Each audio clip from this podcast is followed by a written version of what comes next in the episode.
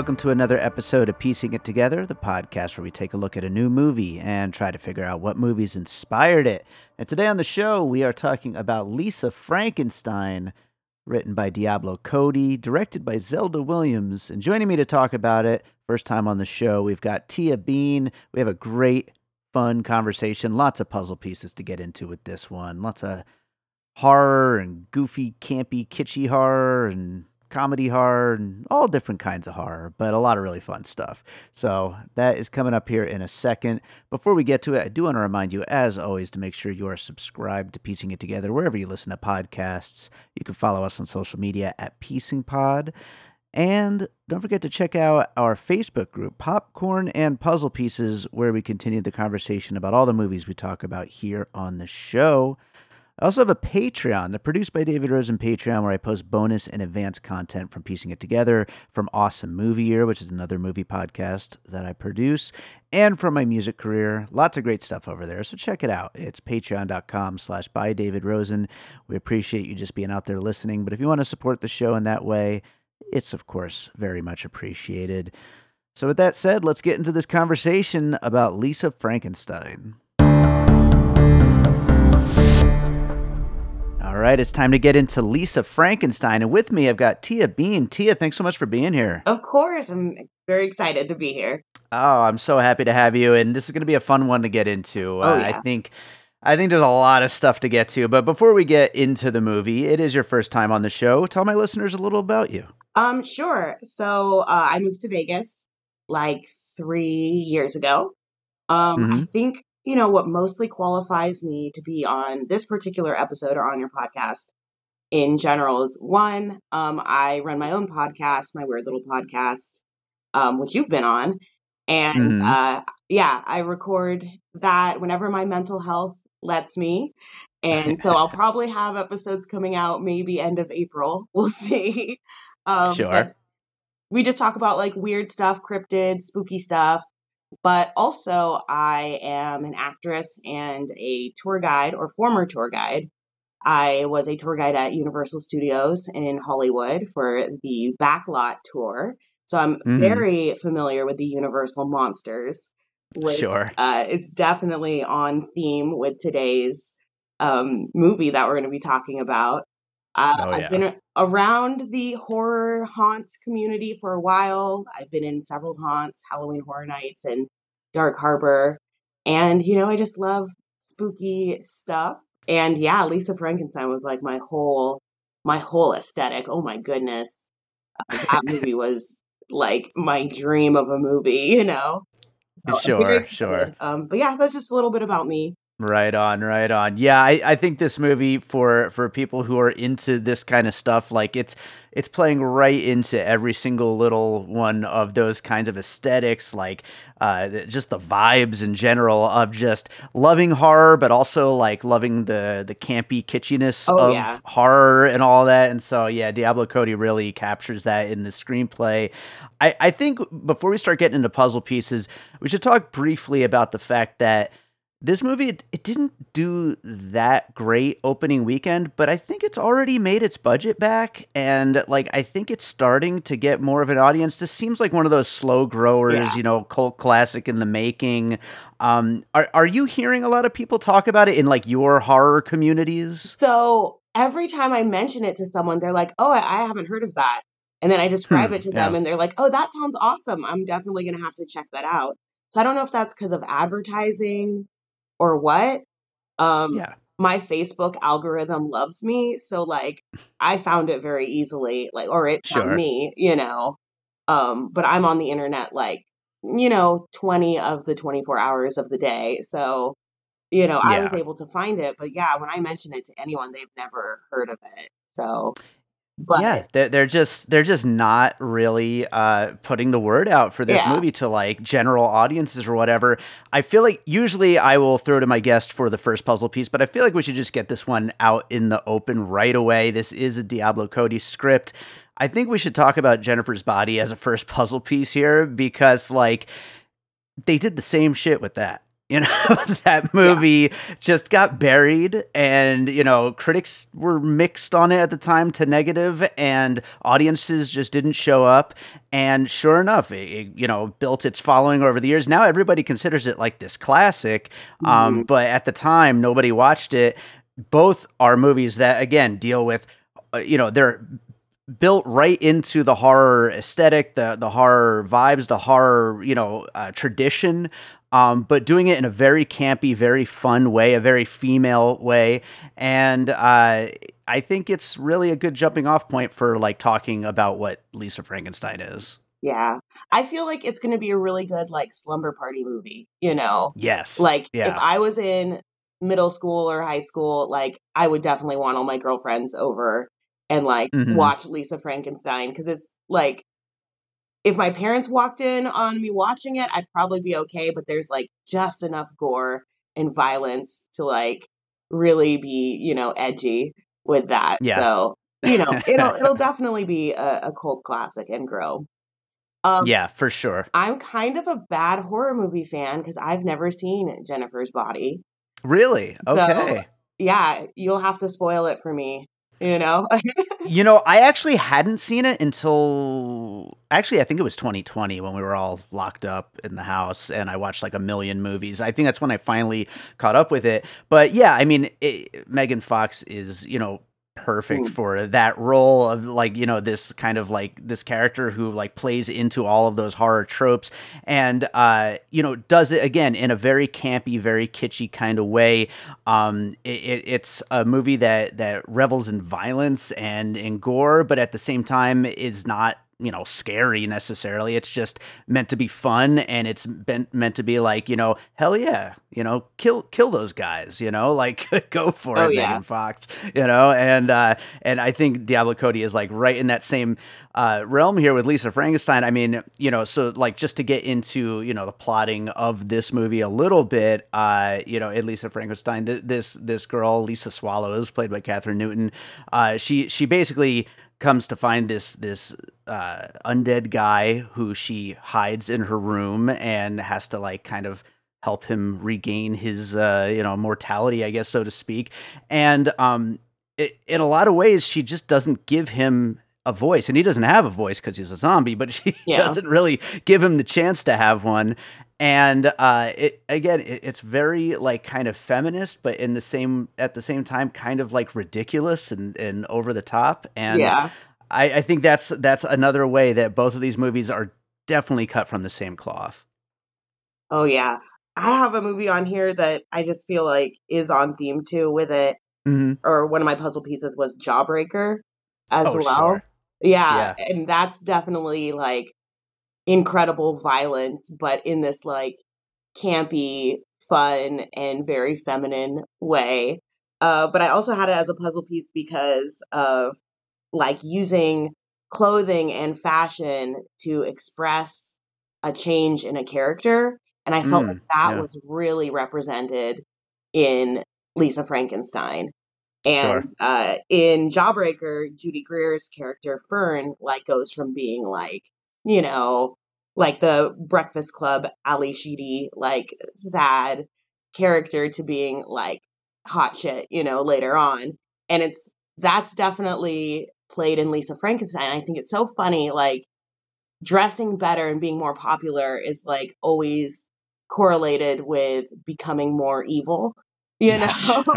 yeah. Um, so the better you dress, the more evil you are, you know, is the theme here. Absolutely. I love yeah. I love the costume choices in Lisa Frankenstein so much. Um, oh yeah. Especially even like Taffy's character of the sister. I thought her character arc through her clothing, where she kind of like ends up becoming Lisa Frankenstein, you know, mm. in the end with her clothing choices. And it shows her also going through traumas like Lisa had previously gone through prior to the movie plot. You sure. know, I thought that was really well represented in her in the costume pieces, you know, in the film. So, but yeah. I love clothing, so I was like totally like giddy watching this movie so much. Yeah. Like every little piece, the hats, the dresses, the, you know, accessories. I was just like, every time I saw a new piece, I was just like super thrilled. So, but yeah. the the color choices are going to uh, tie into one of my other pieces later on, but but yeah, I love that, and I love Jawbreaker as a piece here because like it is a movie where like our main character uh, is kind of terrible, but we love her Yeah. anyway. You know what I mean? Yeah. And that that's definitely something you can uh, you can tie in with Jawbreaker as well. Yeah. So I, I think that's a great one. Uh, you just mentioned the Breakfast Club. Uh, I'm going to go with another John Hughes movie for my next puzzle piece with Weird Science. oh, Um, yeah. you know you get this lead character who's kind of like a misfit that you know doesn't fit in uh and, and this story that's kind of problematic on purpose uh and you know and that's okay because it's just fun uh but you know this character instead of in weird science having this computer simulation of a woman come to life uh, Lisa Frankenstein gets her zombie guy to come to life, and uh, you know he gets to have this like perfect guy uh, for her, and so they, they both definitely have that kind of thing, and the outcastness of the Yeah. character, and uh, it, and it's also a great high school movie too. I love how the perfect guy doesn't talk. Yes, yes, exactly. yeah, yeah. that that fits in perfectly uh, with, with all of the the feminist themes of the film. So, Oh, that's, uh, that's great. What do you have for your next piece? Okay, just to ride on that same theme, I have Encino Man because I felt like the hiding of the friend in the closet, you know, was Sure. very on on theme uh with that as well. And uh so yeah, Encino Man, they basically it's very similar. Like they bring a guy back from I mean, he's not dead, he's frozen. They unthaw Sure. him, you know, but he doesn't speak and they have to like mold him into society and hide him. Um and oh, and also like to tie in, you know, the uh seven degrees to Kevin Bacon, uh Hmm. Carla uh Gugino, is that how you say her last name? I, I believe so. Yeah, the who plays. Janet is Yeah. in uh Son-in-Law with Pauly Shore, who's also in Encino Man. Um, just tying Nice. that in, but she is fucking incredible in uh in Lisa Frankenstein. She's so scary. Um, but yeah, I felt like it definitely had that you know vibe of Encino Man, and also like not questioning this corpse. Like she's like afraid of it for like literally five minutes, and then she's like, "Oh, come to my room. Let's hang out. Where you're my new boyfriend or my new friend zone friend." You know, Sure. Yeah. Uh, and like in Encino Man, they just kind of go along with it. You know, they're like there's concern for a minimal amount of time for this stranger from the past, you know, but then it's just kind of widely accepted. Yeah. you know. So It's like min- minutes at most were, where Oh, they yeah. like worried at all. the stakes are very low. I, I had Encino Man as well. I, I think it's a great one to include here. Um, and and I, I love also that uh, you know Brendan Fraser's you know Encino Man in that, and and Cole Sprouse is the creature in this. They don't know what's going on, but they also kind of seem to be enjoying it in their own weird way. Yeah. You know, and, and I love that about the performances here. So, uh, yeah, Encino Man definitely. Also to Carla uh, Gugino, um, th- this wasn't one of my puzzle pieces, but just to her performance, reminded me a little bit of the dad in the Twisted Sister music video. Uh, you know, we're not going to take it. Um, you know, what are you going to do with your life? Like, Oh, reminded me of that that guy. You know, so uh, yeah, she's awesome in this. But um, I will go. This was actually the first thing I thought of uh, from this movie because I'll admit the first like 15, 20 minutes, I was a little worried. Like this, Lisa Frankenstein's not as funny as I thought it was going to be. It was it was more weird. And once I kind of got on that that wavelength of just the weirdness of Kathryn Newton's character and of the vibe of the movie, and it is Yeah. funny. Don't get me wrong. There's a lot of laughs in it, but um, it- it's just not as broad as I was expecting. It's more weird, and so I started thinking of um, Frank Henenlotter's films, Frankenhooker, Basket Case. Mhm. Um, the, these movies where like this strange outcast, deranged main character is just kind of talking to themselves the whole time, narrating every one of their their you know moments and every single one of their moves throughout, like a clearly sick person that you're following through this. But uh, they're so much fun to watch, and they're so much fun to like root for, even as they're like digging themselves deeper into this mess that they kind of dig themselves into.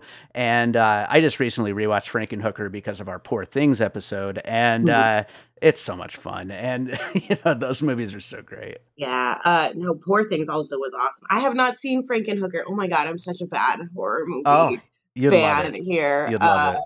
but i have seen poor things and i thought it was really interesting how like two frankenstein themed movies came out in the same year that were both incredibly feminist forward movies and very different but very similar at the same time yeah, um, with yeah. these two. And I saw them both in a week, and it was one of the best weeks of my life.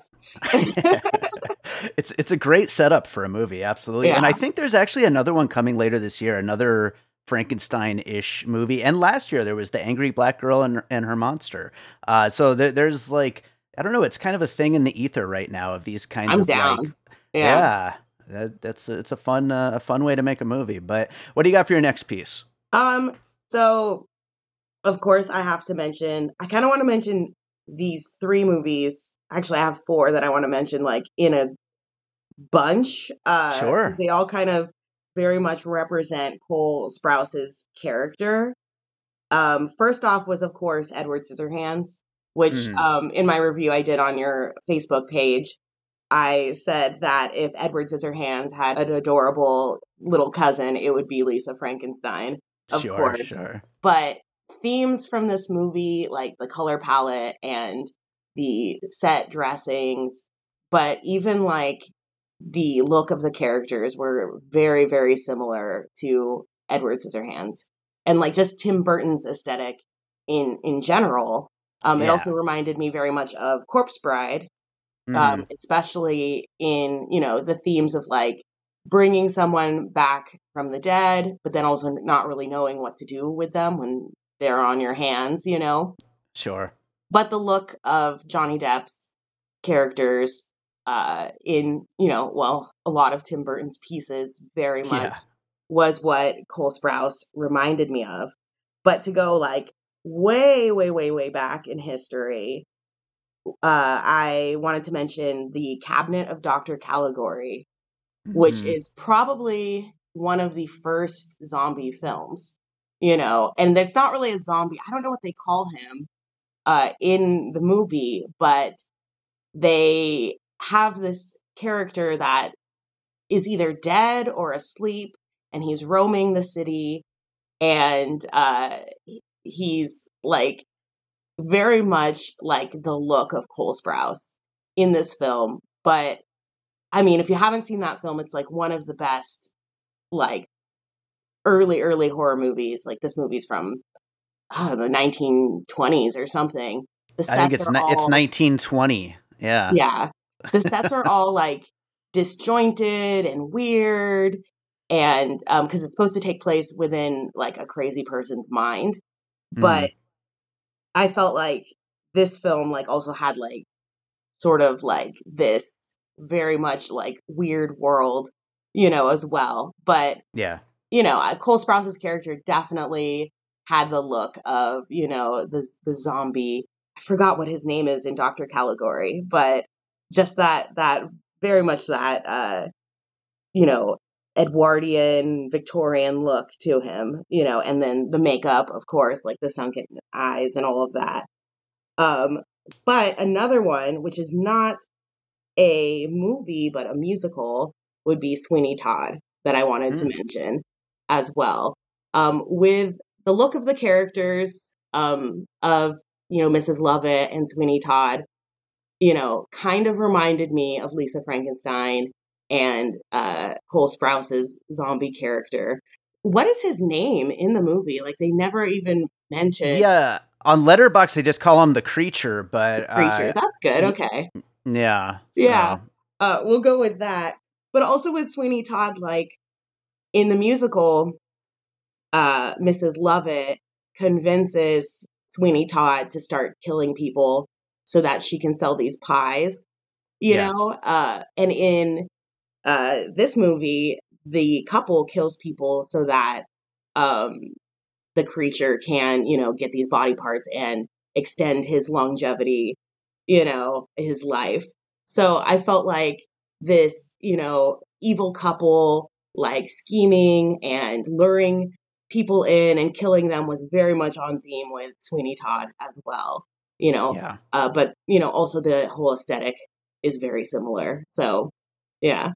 Yeah, no, absolutely. You got to get a lot of Tim Burton in on this. And like, as far as like, you know, Sweeney Todd, I think is a really great one to include because of the costumes and, and all that. Like, it's very like, it's horror, but it's also like kind of 80s rock influenced in the, in the styling of all the characters. And this is set in 89, I think. Uh, I think I remember. Uh, but yeah, it's like, you know, big hair and big uh, costumes and all that kind of stuff. And uh, it fits in really well. I actually have not seen The Cabinet of Dr. Caligari. It's been on my list for a long time. I need to watch it one of these days. But It's uh, yeah, it's really good. You know, Yeah. I like it. It's definitely one of my my faves there. Right. Uh, just in Right I don't know. The set design itself is just really really cool. So, yeah. Well, I will go. Uh, I'll I'll stick in. Uh, I- I'll I'll go to more campy uh, for my next puzzle piece. Uh, I'm going with Little Shop of Horrors. Um, you know, Okay. talking about this girl who has to basically start killing people for her, you know, creature uh, Mhm. companion, and uh, you know, again, doing it in just a silly, campy, over the top, ridiculous way. This movie could have easily had musical numbers. Um, you know, it's a Oh, thirteen yeah. million dollar production, but raise that budget a little bit, get some, you know, great little songs in there. This could have easily been a musical. Um, but yeah, once things, you know, start getting violent and the blood starts spilling, it's like totally in line with that, you know, silly, campy violence of like a little shop of horrors kind of thing. And uh, just the fact that she has to bring victims to her to her creature. I, again, that kind of goes in with what you were saying with Sweeney Todd. It's exactly uh, that that kind of thing of like they they get together and then the violence starts. So Yeah. And then there's like always that dilemma of like, do I keep killing people? You know, this is wrong, but it's something that has to be done. You know, yeah, what is more Yeah. important, the lives of other people or the lives of the person that you love and care about? You know, yeah, uh, always well. the, always the person you love and care about. Definitely. Speaking Yes. of like feeding the monster, recently I just watched Michael Keane's movie The Head, oh, uh, which is like kind of similar to Little Shop and like this movie in the sense that the guy has to keep feeding the head blood, you know, in order for it to survive, and he goes through that same uh dilemma, you know. Uh, I wonder if we brought up Little Shop on that because we did do our first ever live episode was on the head, yeah, and uh, I wonder if we brought up Little Shop. I can't remember that far back, but we probably did. That seems Yeah. like a great puzzle piece for that movie. that movie, uh, The Head, um, I don't know, it changed me as a person. Uh, I definitely lost a little bit of my sanity from watching Yeah. that, but yeah, That's what Michael. Keane movies will do to you. But uh, what, do you have for your next piece? Uh, so I wanted to bring up One Flew Over the Cuckoo's Nest with Okay. Nurse Ratched uh, and Carla Gugino's character of Janet uh, in the scene where, oh man, I'm gonna have to spoil the movie.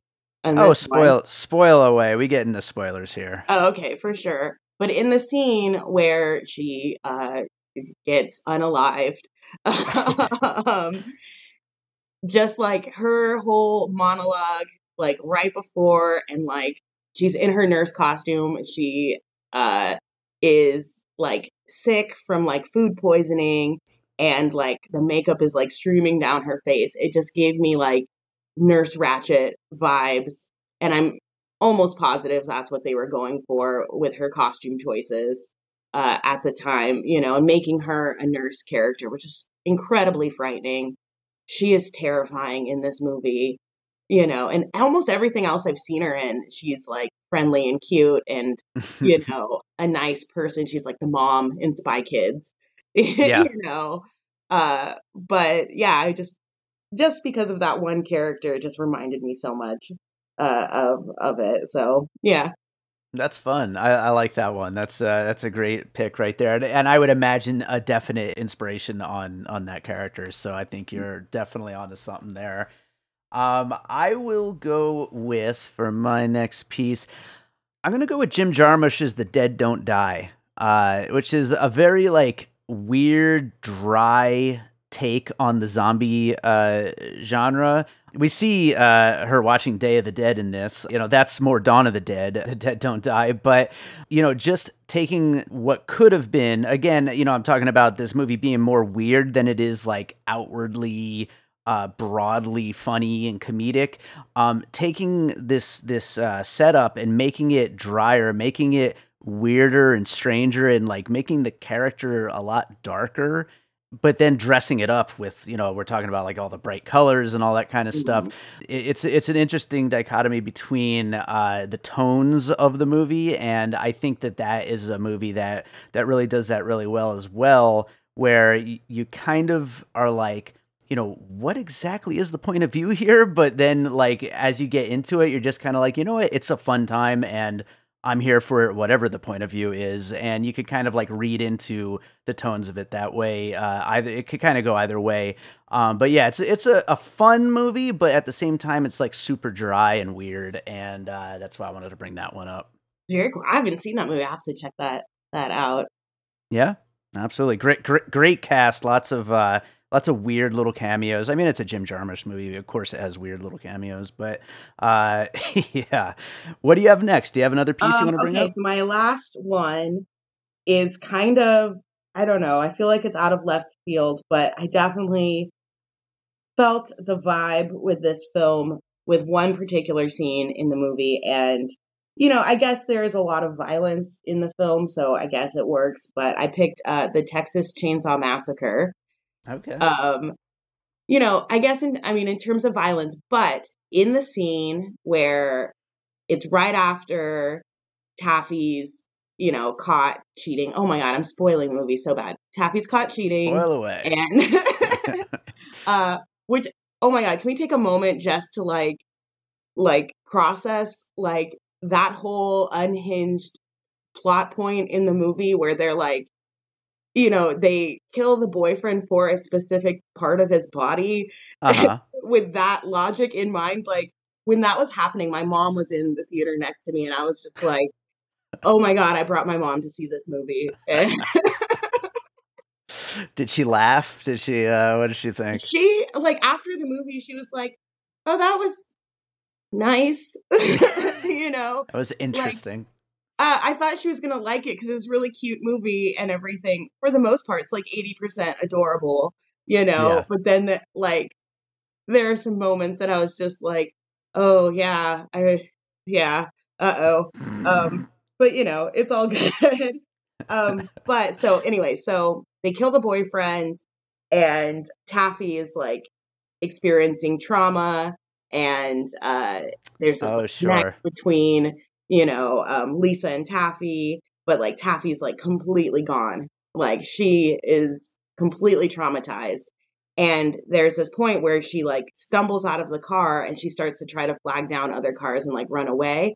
Just reminded me so much of the end of Texas Chainsaw Massacre when the girl escapes finally. She's the final girl. She's escaped. She's running down the street. She's trying desperately to like get some help and she's waving down cars and she, she obviously waved down the wrong car, but yeah. you know, it just that one piece just reminded me so much of that. I felt like it was definitely an homage, you know, little throwback to that that movie. Yeah, that that's that's a good pull. I hadn't thought about that one, but I definitely you know can see where you're coming from with mm. that because yeah, she's just like super traumatized and just looking for any car that'll stop for her. And uh, yeah, no, it's a good one. I like that. Um, I will go my last piece. Uh, I almost wasn't going to include this one, uh, but a friend of mine actually suggested it. Uh, and it's Tie Me Up, Tie Me Down from Pedro Almodovar. Uh, it's a movie about a guy who gets out of a mental institution and then kidnaps a porn star. And basically, she falls in love with him, uh, even though he is insane basically mm-hmm. and uh, here's this guy who's a zombie and who's basically forced to stay in this girl's this teenage girl's room and uh, they do fall in love you know spoiler alert here the whole but, uh, stockholm yeah the stockholm syndrome. thing of it Beauty yeah. and, and, and so like and i was thinking to myself like you know that that's actually an interesting and weird kind of connection to make here and i decided to like just I don't know, just out of, I don't usually look up my puzzle pieces ahead of recording, but I decided to look it up. And sure enough, uh, Zelda Williams was looking at the films of Pedro Almodovar as far as the use of color in his hmm. films. Hmm. And so that has to be on the list. I was like, you know what, I'm including it. Uh, but yeah, those just all those, you know, big, bright primary colors and you were talking about the costumes and the hair and all that kind of stuff uh, definitely a touchstone of his films and something that she was uh, actually going off of here very cool i'll have to check that out you know like it's yeah that's one. definitely something i enjoyed almost the most thing or the biggest thing i enjoyed from the from the movie was the color palette and yeah. the set like i want to watch that movie again and like pause at certain areas just to look at all of the set decorations and dressings in the background, especially yeah. like some of the living room scenes where all of the like tchotchkes and knickknacks and all of that in the background, like, oh my goodness, you know, and yeah. I I probably remember some of that stuff, you know, from being really young in in my sure. parents' houses or friends friends' houses, you know. I have to assume that stuff is written into Di- Diablo Cody's scripts because it seems like all of her movies are like that, where mm. like e- every single little piece of set decoration is like perfect for that time period, and it's all things you could be like, you know, almost like Easter eggs, even though they're just background things. Um, but it really adds, you know, to the film, you know, yeah. and like great directors will think of everything. Like I remember uh, watching, well, I've watched several documentaries about um, uh, The Shining, you know, and how mm-hmm. every piece, like even the mistakes, you know, they're not mistakes; they were probably planned because yeah. you know, Kubrick would meticulously go through the sets and pick out, you know, every little set dressing. So, yeah, great directors care about those. The details really matter, you know, and it really adds to this film. Absolutely. Well, I will get down uh, to our finished puzzle list here, and then we'll get into some closing thoughts. We talked about Jennifer's Body, Jawbreaker, Weird Science, Encino Man, Frankenhooker and Basket Case, Edward Scissorhands, The Corpse Bride, The Cabinet of Dr. Caligari, Sweeney Todd, Little Shop of Horrors, One Flew Over the Cuckoo's Nest, The Dead Don't Die, The Texas Chainsaw Massacre, and Tie Me Up, Tie Me Down. Um, I, will add in there also something I was thinking about. It, the movie didn't actually go in this direction, but it was something that came to my mind at one point.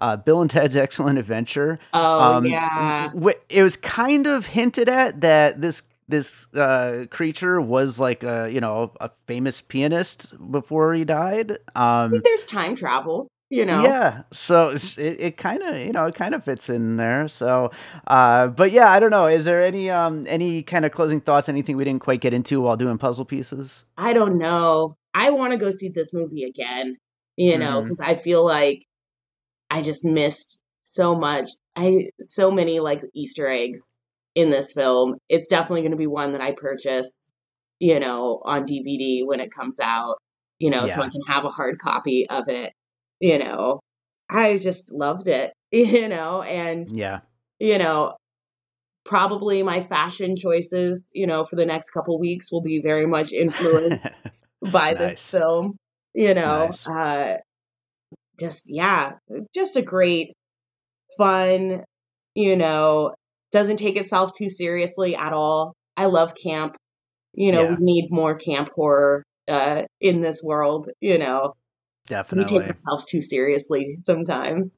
Mm-hmm. Oh yeah, for sure. Yeah, no, I, I, uh, the only other thing I wanted to mention is the soundtrack, which uh, just lots of great music, like you know, time period, uh, you know, music that fits the period, but also oh, music oh, yeah. that just kind of fits the vibe of that period. And uh, yeah, I think even that adds to something we've already said here is that you know this could be a musical. Like you know, I could totally see um, like some of like the local theaters putting together like a Lisa Frankenstein musical or something like that. I think it would be really fun. Something to think about. Uh, our local theater just or is still doing the Screamed musical. Yeah, you know, right yeah. now. So yeah, definitely something to think about. That same theater did uh, the Craft, the Majestic Repertory Theater. I should shout Yes. them out because they're fantastic. But they did the Craft several years ago. So yeah, Lisa Frankenstein. It fit you know, right in. Try and make it happen. Um, it would be perfect. Well, Tia, I think that does it for Lisa Frankenstein. Is there Yeah. another movie you watched recently that you'd like to recommend to our listeners? oh my goodness. Uh, if I tell you what I watched last night, I it will. I I should just tell you. I'm like super embarrassed. Uh, but I watched. I have it actually next to me. Last night I watched Lion King 2, Simba's Pride. Um, nice. Literally in reach. Like I have my my TV, which you might, you know, Oh wow! Yeah. think is cool. Oh, it is yeah. one of those TVs with the VHS player attached to it. But uh, that movie, I forgot how uh, actually awesome that movie is. Wow. Uh, okay. Like Lion King is Hamlet. This is more like Romeo and Juliet. But you know what really actually makes the film good is that they took music from the Broadway musical The Lion King that wasn't in the original Mm, movie. yeah. You know that was added for the musical, and they used it in Lion King too. So the music's great. Uh, I don't know why I'm recommending that movie at all. I love it. I love it. Well, you know, Barry Jenkins is making a sequel to the live action quote unquote Lion King movie. Hmm. And I wonder if that is going to be inspired by this Lions King 2, you know, straight to video VHS movie. It'll be Yeah, interesting to I- see. Maybe it's one of those like gems where like it's a sequel, but you're like, this is a really good sequel. Like very rarely is the sequel as good or better than the original. You know, I could Yeah. think of very few like Addams Family. You know, Mm. the sequel was fantastic. Oh, yeah. Um, You know, but this I don't know. Oh, I'm just talking about Lion King 2 right now. Hey, oh. somebody somebody had to do it, you know. so, well, uh, tell us about what you're up to right now, Tia. Oh, okay. Yeah. Uh, I mentioned my podcast. Um, I probably will be doing more episodes, you know, when uh, I am in good mental health, you know, down the line.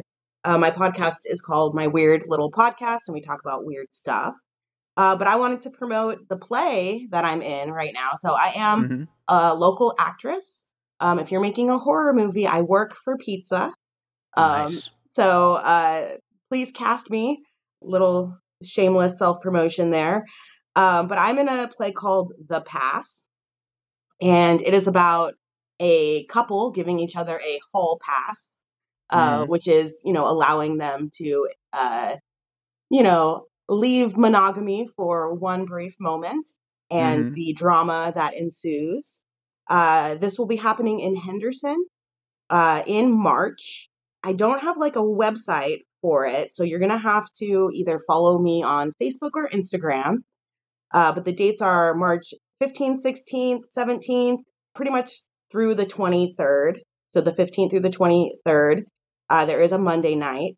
But if you follow me on Facebook uh, at, you know, follow Tia Bean or on my Instagram at Tia is the coolest because I am. Uh, I will be posting about it. The past, Uh, I play a horrible person, um, which is, you know, totally my wheelhouse. So, uh, yeah, if you're curious to see me act, you want to see what I'm up to, check out the past. That sounds like a lot of fun. I'll definitely put a link in the show notes uh, to your social media so people can uh, Cool. find out more about it. And uh, yeah, thank you so much for doing the episode. And hopefully, we'll get you back again sometime. Yeah, thank you for having me. This was really fun. All right. So I hope you enjoyed that conversation about Lisa Frankenstein. Thank you to Tia for joining me on that one. And thank you to all of you for listening. If you're enjoying piecing it together, of course, make sure you're subscribed wherever it is that you're listening. And if there happens to be a five star button that you could click on, it would be very nice if you click on that five star button. It helps make sure more people check out the show. And we want to just keep doing stuff doing the live shows like the one we just did, doing all kinds of fun things. We're going to be announcing more live shows here soon. We actually already announced three more, but I've got other things that I'm announcing very soon too. So just keep listening. Make sure you're subscribed, follow on all the socials, and check out our Facebook group, Popcorn and Puzzle Pieces. Like I told you at the top of the show, lots of fun conversations happening in there about movies. And uh, yeah, that does it for today's episode. I got to close this out with something kind of goth. That's the only way to close out an episode like this. And uh, actually, I happen to be right now in the middle of finishing up and releasing a new one of my comedy dog and cat albums, The Pup Pups. And one of the songs is actually a kind of goth song called Chasing Shadows Again about our cats running around chasing shadows. So uh, this feels like a good one to play. And at the time this goes up, you still have I don't know, I think like about four or five days left before the end of February. If you pre order this new album from the Pup Pups, it's called Variety Snaps. If you pre order it before the end of February, there is a bonus song I'll be recording that closes out the album. I don't care how long, it could be 10 minutes long, it could be 20 minutes long, however many pre orders we get. I will include your pet's name in the song. There will be a whole little verse on your pet. So get your pre-orders in. You can do it at thepuppups.bandcamp.com. And uh, you could also just contact me directly and I will set you up with an order. But uh, if you get it in before the end of February, your pet's name will be included in this ridiculously extended song. So uh, go do that. Check it out. It's a really fun album. I think you'll enjoy it if you're a pet lover. Uh, I'm going to close it out right now with the goth track Chasing Shadows again. And we'll be back with more piecing it together real soon.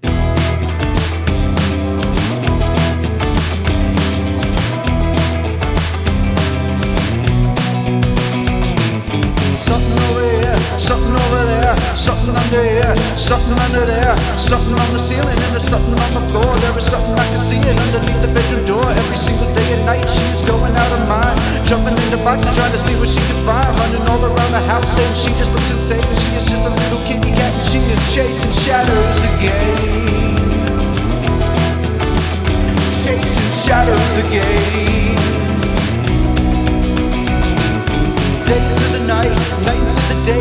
The little kitty chasing all the shadows away. She chase them all around, but she never seems to win. Run around the house and in the back where she begin. There, underneath the table and there underneath the couch. She catch him with the paws and she catch him with the mouth.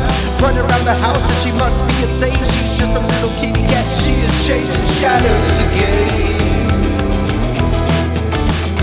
Chasing shadows again.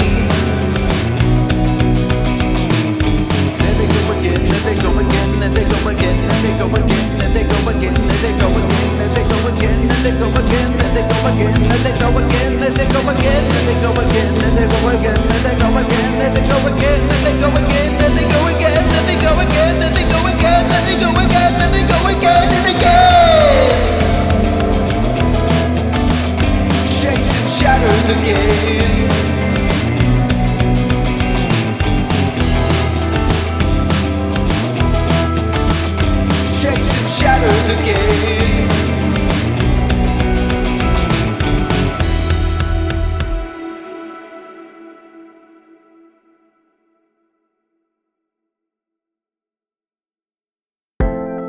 An All Points West production, produced by David Rosen in Las Vegas.